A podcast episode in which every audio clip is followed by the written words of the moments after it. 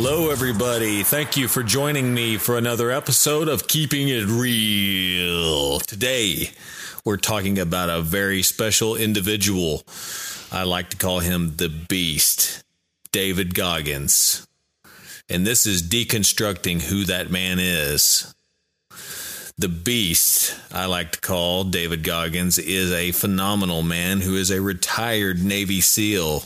He's 45 years old now, and he has had a phenomenal career in the military. But besides that, his accomplishments and who he is is hands down one of the toughest son of a bitches I have ever reviewed in my life. And many would agree, probably a lot would call him the toughest man in the world. Let's go over a small list of Mr. Goggins' impressive accomplishments. I can't list them all, but I can sure give you a general idea of what he has accomplished so you can drop your jaw in amazement like I did. All right. He is the only member of the United States Armed Forces to complete Navy SEALs training, including three Hell Weeks to get there. Two times he had to repeat the Hell Week, obviously, because he was disqualified for injuries or uh, being sick. He had pneumonia. But that didn't stop him. He still completed the Hell Weeks, but he just didn't pass their uh, criteria. So, without being injured and without being sick the third time, he still made it through it, but with flying colors, he passed the bar. And Hell Week is nothing easy for anybody to make it through. Navy SEALs Hell Week. check that out. Give that a Wikipedia review if you want to find out what that's about. Um, he's also completed U.S. Army Ranger School and Air Force Tactical Air Controller training. He was also in live combat in Iraq. Weighing in at around 300 pounds, he attempted to enroll in Navy SEALs training. The recruiter told David he had three months to lose 100 pounds, and there's no way he would make it. Well, guess what? In less than three months, he was back in front of that recruiter weighing 190 pounds in less than three months, folks.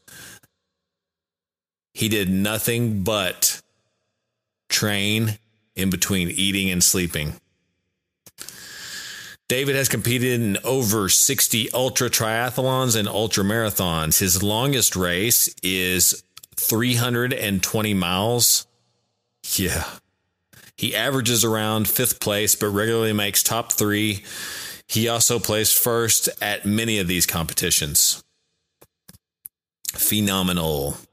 In 2013, Mr. Goggins set the Guinness World Records for chin ups, completing 4,030 pull ups in 17 hours. And in the process, he made his hands into roast beef. No problem for Mr. Goggins. What doesn't kill this man seriously makes him stronger. Goggins wakes up every day and runs 10 to 15 miles before he starts his day, and that's at 3 o'clock in the morning. Motivation is not what Goggins believes in at all. It's fleeting, he says. He bases his decisions on drive and the 40% rule, which he has made up himself, but I'll tell you more on that later because it's a phenomenal rule. Great one to base your life off of if you don't want to be a big fat pussy. All right, Goggins has had some injuries being this hardcore and also just some bad luck. He started life with some setbacks that he had to overcome as well. As a child, he survived his father's constant mental and physical abuse, not only to him, but his mother as well. His town was full of bigotry, which was continuously aimed at him. The Ku Klux Klan had events, rallies, they were in parades in his town. His first car he got had nigger spray painted across it. That's what this man had to fight against. Yes, he's a man of color, if you didn't know that already. I don't think I mentioned it. He's a black man. So he was very um, set back with fear and cowardice as a youth because he had to face these bigots and downright cowardly pieces of shit that picked on him when he was a child, and they did so in groups. Um, he overcame a stutter, obesity, and he was considered a lower class intelligence in his grade, in his um, not grade, I shouldn't say, in his elementary years. And of course, he had crushingly low self esteem. Didn't ha- help that his dad treated him like a dog and beat him all the time. And then kids at school were picking on him constantly, and the racial slurs and the Ku Klux Klan running around in your na- neighborhood. Ugh. That would screw up anybody mentally. As a grown up, his kidneys have shut down on him because he ran too many miles, pissed blood from that incident, and shit himself. Wonderful. Oh, and, and during that run, he also broke all the metatarsals in his foot, fractured them. Um, he has had four knee operations, hamstring surgery, appendix surgery, 25 foot operations because of all this running he does. Yeah. Only in 2010, after most of the amazing achievements that he has accomplished that I've listed off so far, he found out he had a congenital heart defect, ASD, or considered a hole in your heart. His was only functioning at 75%. 75% capacity for all this time that he achieved all this shit. His heart was not even like yours and mine at 100%. That did not stop this man. That's how sensational and phenomenal a human being Mr. David Goggins is. What would it be like to live life with no excuses, completely giving 100%? Goggins' life story and philosophies can give us some insight on that possibility. Goggins was born in New York in 1975. As a child, most people remember years of carefree play and being surrounded by the loving guidance of their parents. Well, not David or his family. He had a tyrannical father that was physically and mentally abusive to him, his brother, and his mother. Not only that, they all provided slave labor for his business. Yeah, a roller skating rink. After leaving school for the day, David and the rest of the family provided labor from the moment the kids got out of school till 12 each night. Then they would all sleep in a back room after they finished work. But sleep was near impossible as the speakers blared music late into the early morning, making David fall asleep many times during his school hours. Self admittedly, David says he is not the smartest guy. In school, he was thought to have a learning disability. The lack of sleep surely didn't help him. At age eight, his mother planned a way to escape his tyrant father's abuse. No more being beat or performing slave labor. So she used a credit card in her name and she set her and the boys up in a neighboring town, somewhere the father couldn't track. Unfortunately, David's older brother would not leave. So David and his mother set off to start their new life, and they were on their own. The new life was in Indiana. Escaping the abuse was wonderful, but now they had no money. David's mom had no skills to get a good job, so they lived in poverty. Yep, broke as a joke. Government housing and assistance, it was their only hope. David had a stutter and other stress related problems related to all the toxic stress and abuse he suffered from his fucking shitty father. As an adult, he looks back and realizes he was stuck in fight or flight, constantly scouting for danger. he got stuck in that gear. He couldn't focus or memorize anything he learned.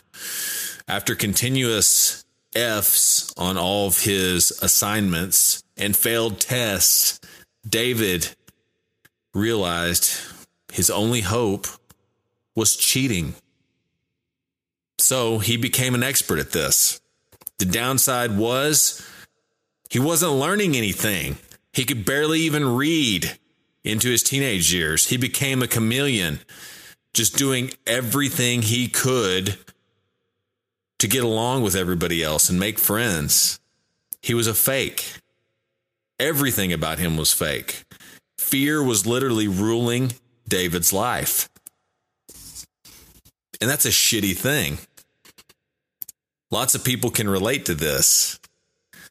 The mirroring effect. Whatever group of people you get around, you try and be like them. Do whatever they're doing. Say whatever they're saying. Adopt their accent or their sense of humor just so you can get along with them. Fuck that. David didn't know this at the time, but being authentic and being who you truly are is what gives you power. Let's hear more about Mr. Goggins' childhood from his own mouth. This is an interview Goggins had with Joe Rogan. It's a long process. Right. Um, I, my dad beat the shit out of me when I was growing up. We, I, was the first black baby born in this hospital called Millard Fillmore in Buffalo, New York. My dad owned skating rinks. He owned bars. He ran prostitutes from Canada to Buffalo, New York. My dad was a big time pimp, big time. Anything bad about a person, big time hustler. He was American. You know that, that movie with um, Denzel Washington. Mm-hmm. He was that, but not that bad. Right. You know, he wasn't that big, but that's what it reminds me of. He was that kind of guy and um, beat the shit out of me, the shit out, you know, out of my mom. There was an incident one time when my mom got knocked out on top of the stairs, and he drug her down the stairs by her hair. And at six years old, um, I'll never forget this. In my mind, I, I, was always afraid. My whole life, I was afraid. But I had this fucking voice, this this conscience, that would always be battling me, saying, "Hey, you got to get up and do something." I didn't want to do shit. You know, I was just afraid. But I would that that voice would force me to get up and my dad, you know, I try to beat him up, whatever, at six, and I get my ass kicked. So this went on for several years. And I have a big time learning disability because my dad didn't believe in us going to school. So my dad, it was about the business, the skating rink and the bar. So the skating rink opened about seven o'clock at night. And this is when the time I was able to walk. So about five, you know, four, five, six years old, eight, nine. And I go to this, you know, skating rink seven o'clock at night. And I worked the skating rink until 10 at night. And then we would scrape the gum off the floors and we cleaned the whole skating rink up. And then my dad had an office. And my brother and myself would sleep in the office. My mom would go upstairs and work the bar until three o'clock in the morning. And then they cleaned the bar up. So after all that shit was done with, going to school rarely happened.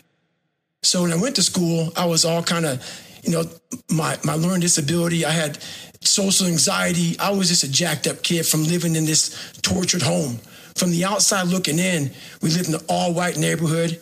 And then we would travel to the ghetto of Buffalo, New York, where the skating rink was at.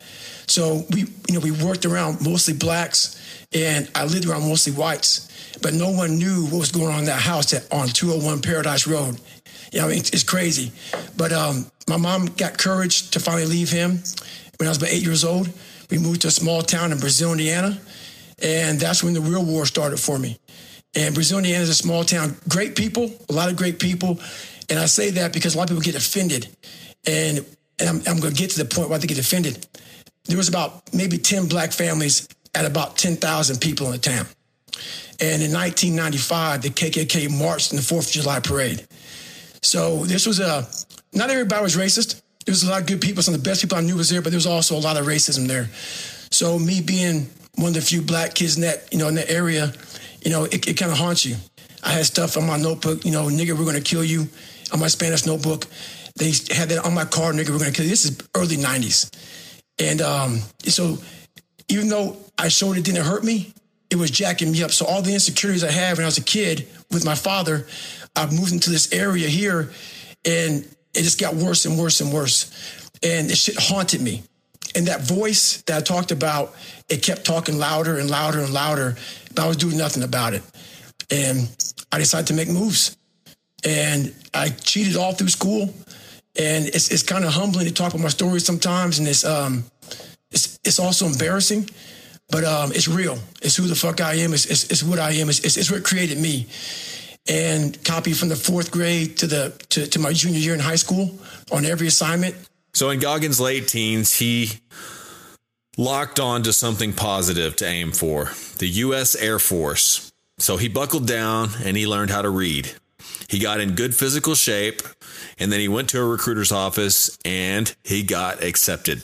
His aim was to specialize in pararescue. That was uh, parachuting into war zones or enemy territory to rescue downed pilots. David had an extremely difficult test upcoming, though swimming. Yes. Not only did he not know how to swim, he was fucking terrified of the water. He eventually found a way out.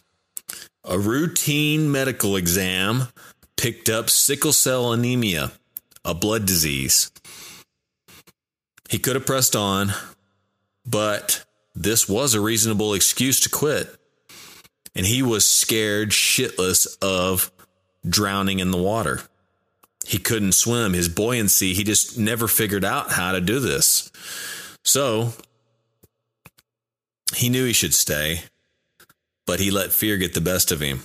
And he used that excuse to bail out, see his commanding officer, and quit.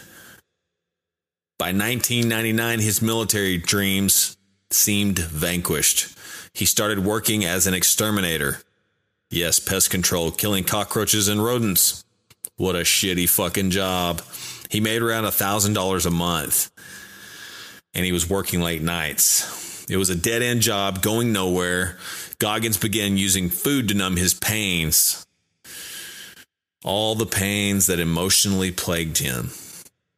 His horrible diet was popping donuts like Tic Tacs and drinking milkshakes constantly. This ballooned him up to 300 pounds. But food at the time was his coping mechanism for all his disappointments in life. One day after Goggins got home from work, he flipped on the TV while he was downing a chocolate milkshake and eating some junk food. A documentary had came on. It was about the Navy SEALs. He was glued to the television. Could this be a way to make a man out of himself? He saw these men as heroes, as warriors. If anything could get him past his fears and make him a hard human being, it was SEAL training. It was Hell Week. Goggins became hooked on this idea. There was one program Goggins found that allowed ex military to qualify for the SEALs training when he called. But it was being discontinued in less than three months, so he had to act fast. But to qualify, he had to be 191 pounds. Well, that's a big problem when you're weighing near 300. So he devised a grueling workout schedule of running, biking, lifting weights over and over, only stopping to eat or sleep. He was obsessed with his dream. Well, guess what? He did drop over 100 pounds in less than three months. Going back and seeing the recruiter, he had made the cut. Now he was off for the most intense, grueling training in the military. The full SEALs training is called BUDS, but the most famous is known as Hell Week. Goggins had done three because of injuries and pneumonia in one single year. Never done before. So Goggins became one of the elite, a Navy SEAL. Goggins made some close friends in the Navy SEALs. Unfortunately, some of those friends died in a mission gone wrong. This made Goggins want to raise money for the families left behind through doing charity. This is what started his running career. He selected an ultra marathon for his first run. It's what he came up with. It was the only thing he could think of, and he went for it.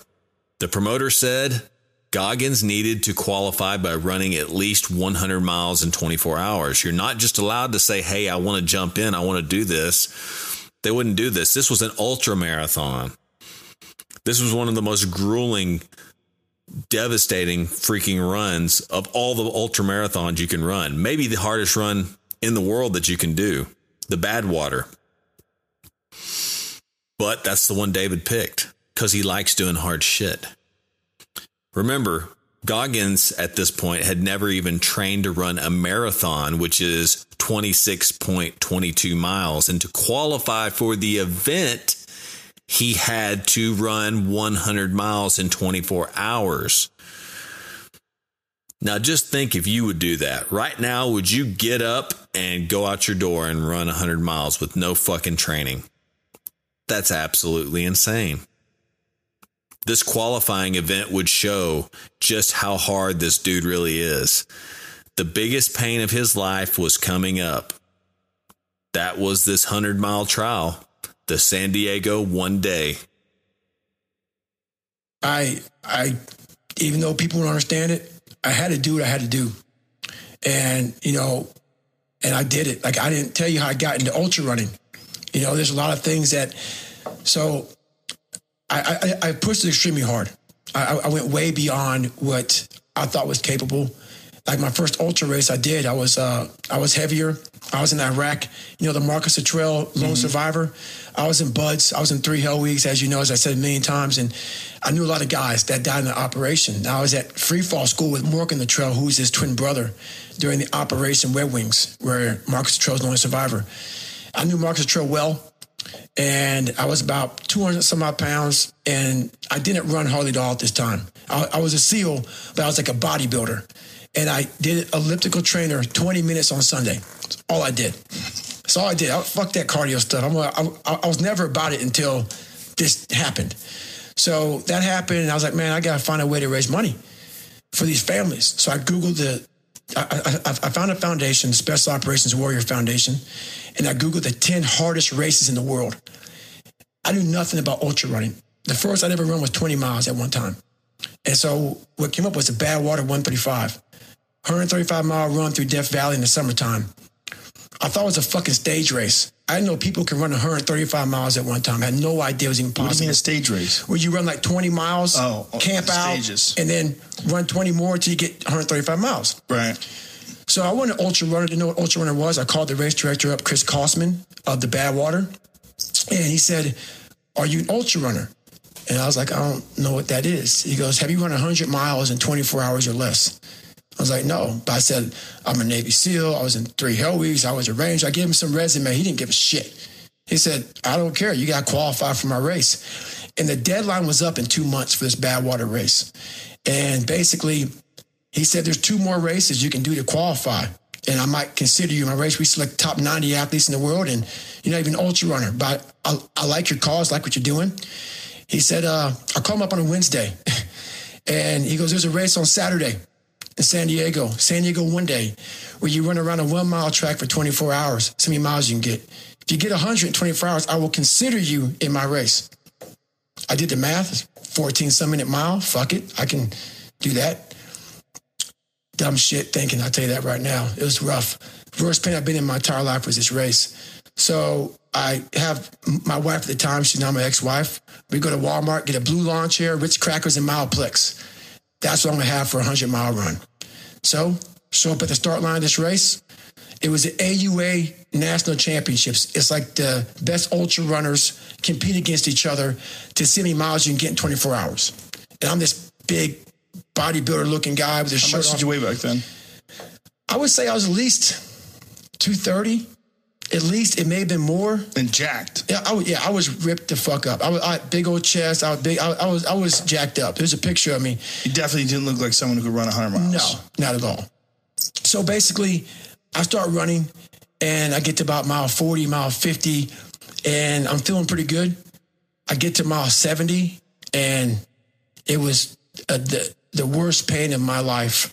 I sat down this blue lawn chair at mile 70 and my the Ritz crackers after mile 20 became Ritz cracker balls. I wasn't hydrating correctly. I didn't know what to do. I was drinking Myoplex for my nutrition because I couldn't eat these Ritz crackers. Had very minimal water, if any at all, and I was just dying. So I sat down this blue lawn chair as I was watching all these runners go around in this circle. I was all dizzy and lightheaded. Hadn't gone to the bathroom. It's been about 12 hours. I went 70 miles in about 12 hours, which is good. And I looked at my ex-wife now, and I was like, I am fucked. And I started seeing like three of her. And once my body stopped, my mind just went off. And I had to go to the bathroom. And the bathroom was like it's like 20 feet away from me, if that. And I couldn't. And so I sat there and peed blood down my leg and started crapping up my back. And with 30 miles to go, I and my feet were broken. I, I was just in the worst shape because once you stop running, not running like that. I mean, I hadn't run in almost a year. I was just doing bodybuilding stuff and 20 minutes on the elliptical trainer. No running at all. I probably ran no shit, no shit, no more than 50 miles the whole year. that wasn't my thing. I wanted to be like jacked. You know, I, Right. I, I didn't want to be cardio guy. I wanted to be ripped, big Navy SEAL guy. And um, and the day before this race, it's funny. This guy named Joe Burns, who put me through my Hell Weeks, a SEAL guy, he's one of the hardest guys out there. He was in the gym the Friday before I did this race, and he was doing a full body squats, deadlifts, power cleans. I said, "Fuck it, man!" You know, he, he's the guy that approved me to do this race. You know, he, he- you know, he gave me the approval to go do this race and signed off on it. So I'm in the gym. I went in there, did a full body, hardcore squats, deadlifts, and everything with this guy.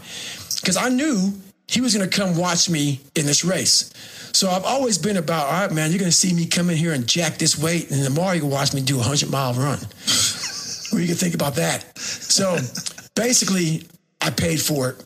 So, at my, so he came out there with my favorite thing, chocolate, you know, mini donuts, because he knew my story of, of, of my past life, and brought the six mini donuts out there, and I had my hat pulled down, and at mile seventy, man, it was torturous, and with blood down my leg and thirty miles to go, I uh, I started reaching the cookie jars, man. I started pulling off all kind of stuff.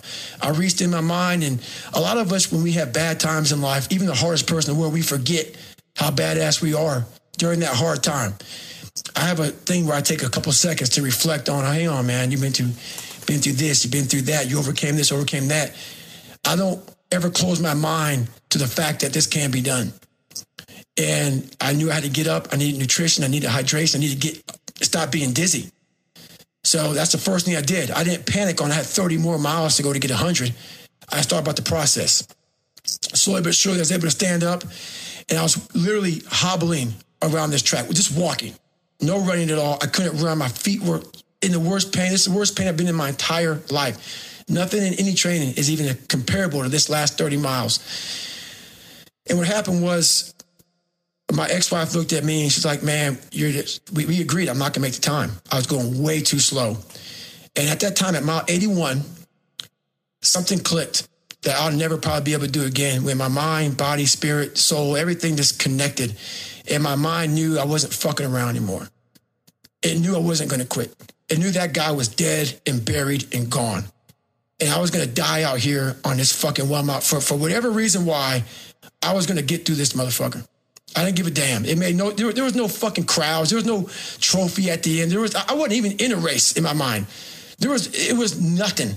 It wasn't about nothing. There was no nothing. It was a, a bunch of people who didn't know who the fuck I was, and it was me against me.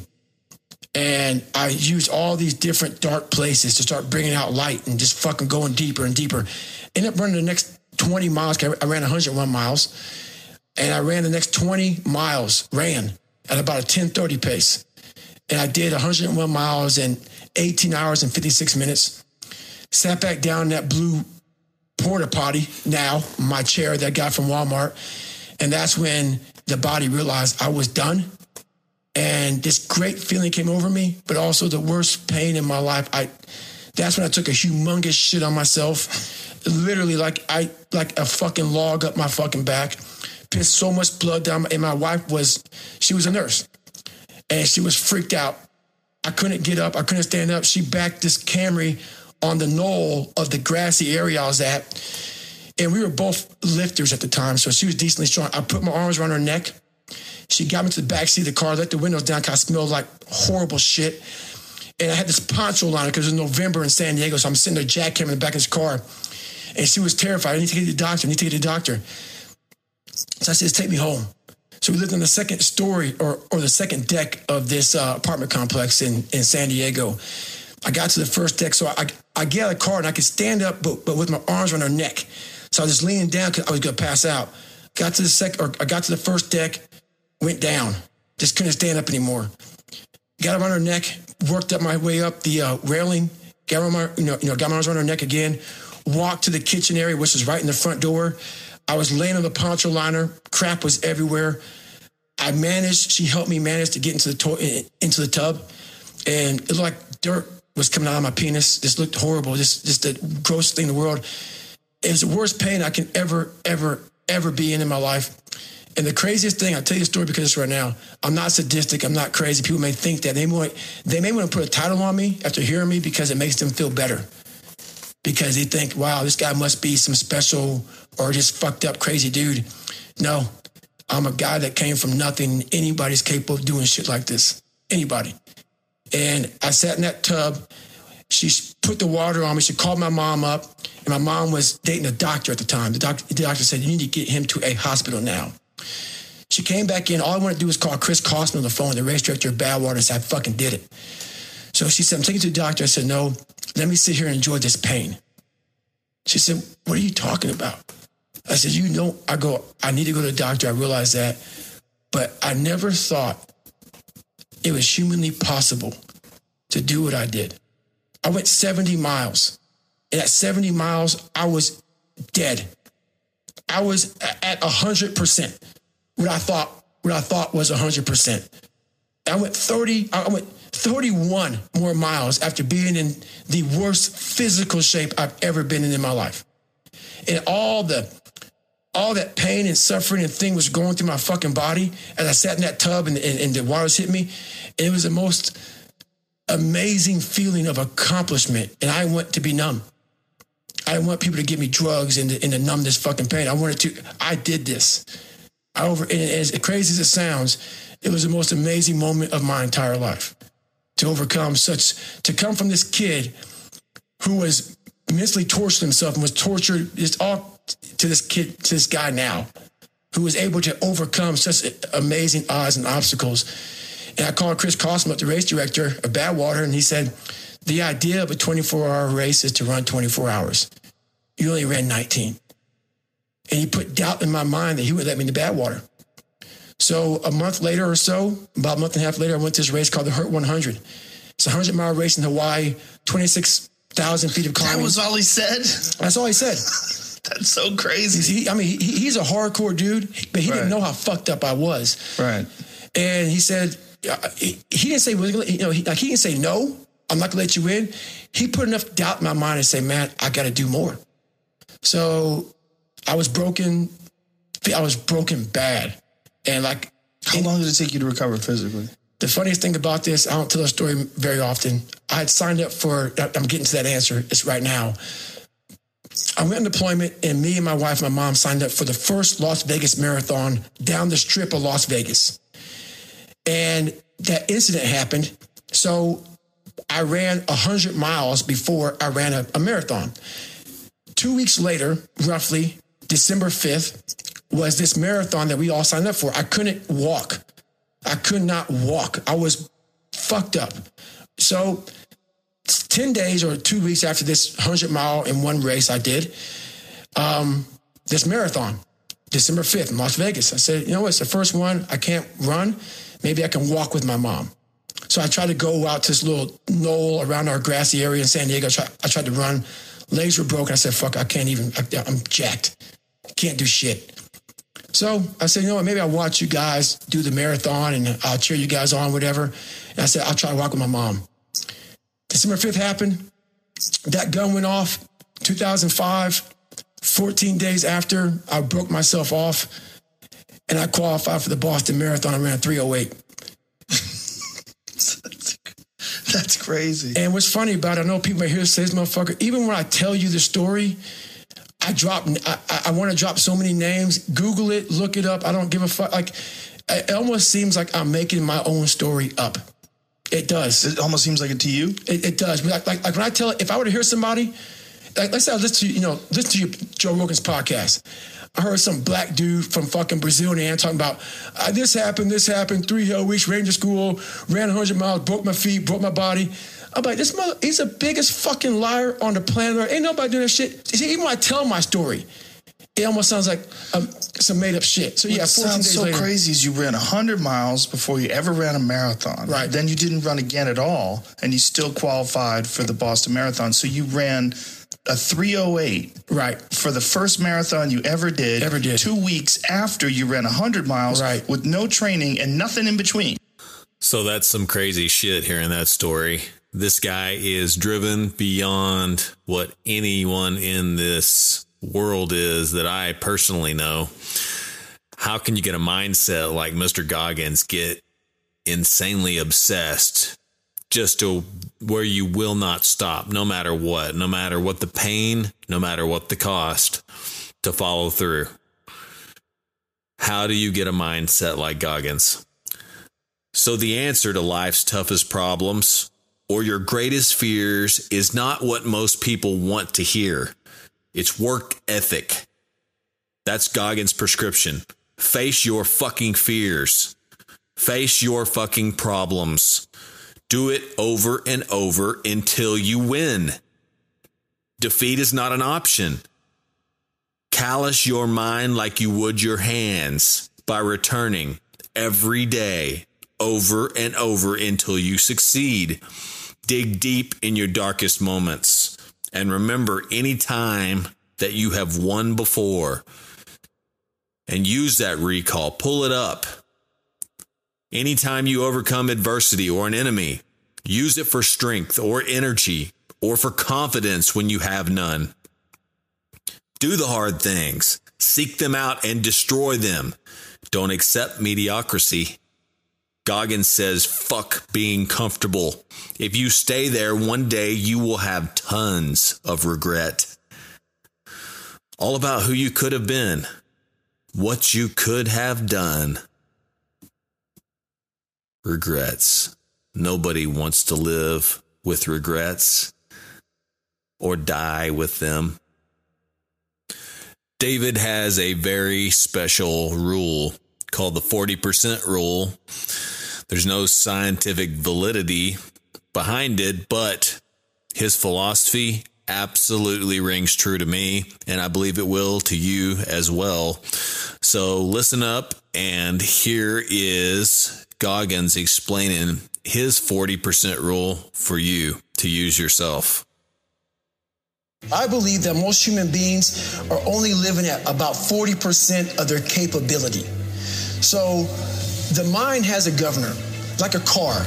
If you're driving a car and the car has a governor on it, the car may say 130 miles an hour, but the governor set for 91.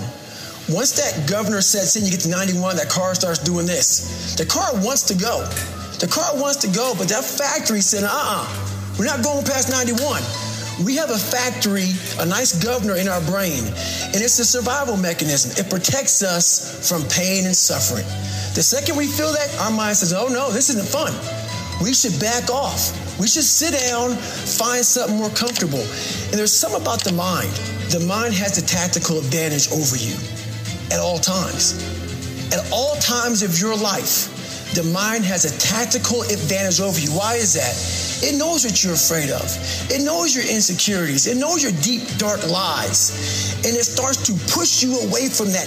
It pushes you in a direction that is comfortable. The mind controls everything. So what I realized was that when I was growing up and I was 300 pounds and I got all fat and I got all insecure, I realized that my mind kept taking me in this direction when things got uncomfortable for me, when I was facing my insecurities, I was facing my fears, my mind said, oh no, we have the tactical advantage. We to get you, separate you from this feeling. This feeling over your life's all about feelings. We want the happy feeling. We don't want that feeling of this sucks. Why am I here? So you can't answer those questions, so you leave. I started realizing that if in that moment you can answer those questions and you are now in charge of your brain versus your brain ruling you, That's where all that stuff comes from. So the 40% rule is all of that. You get to 40%, your brain says, we're done. Let's roll, man. This is starting to get painful. This is uncomfortable. So you sit down. It's a habit. So if you know that at 40% I'm feeling pain, at 40% I'm feeling pain, that's where the 40% rule kicks in. Now it starts. Okay, I'm, I'm, feeling pain. My mind's saying, get out of here, run, flee. The fight or flight kicks in. Okay, we're done. We're not good enough. It starts telling you all these things. You start to believe it because the mind controls all. This is the time where you have to gain control back of your mind.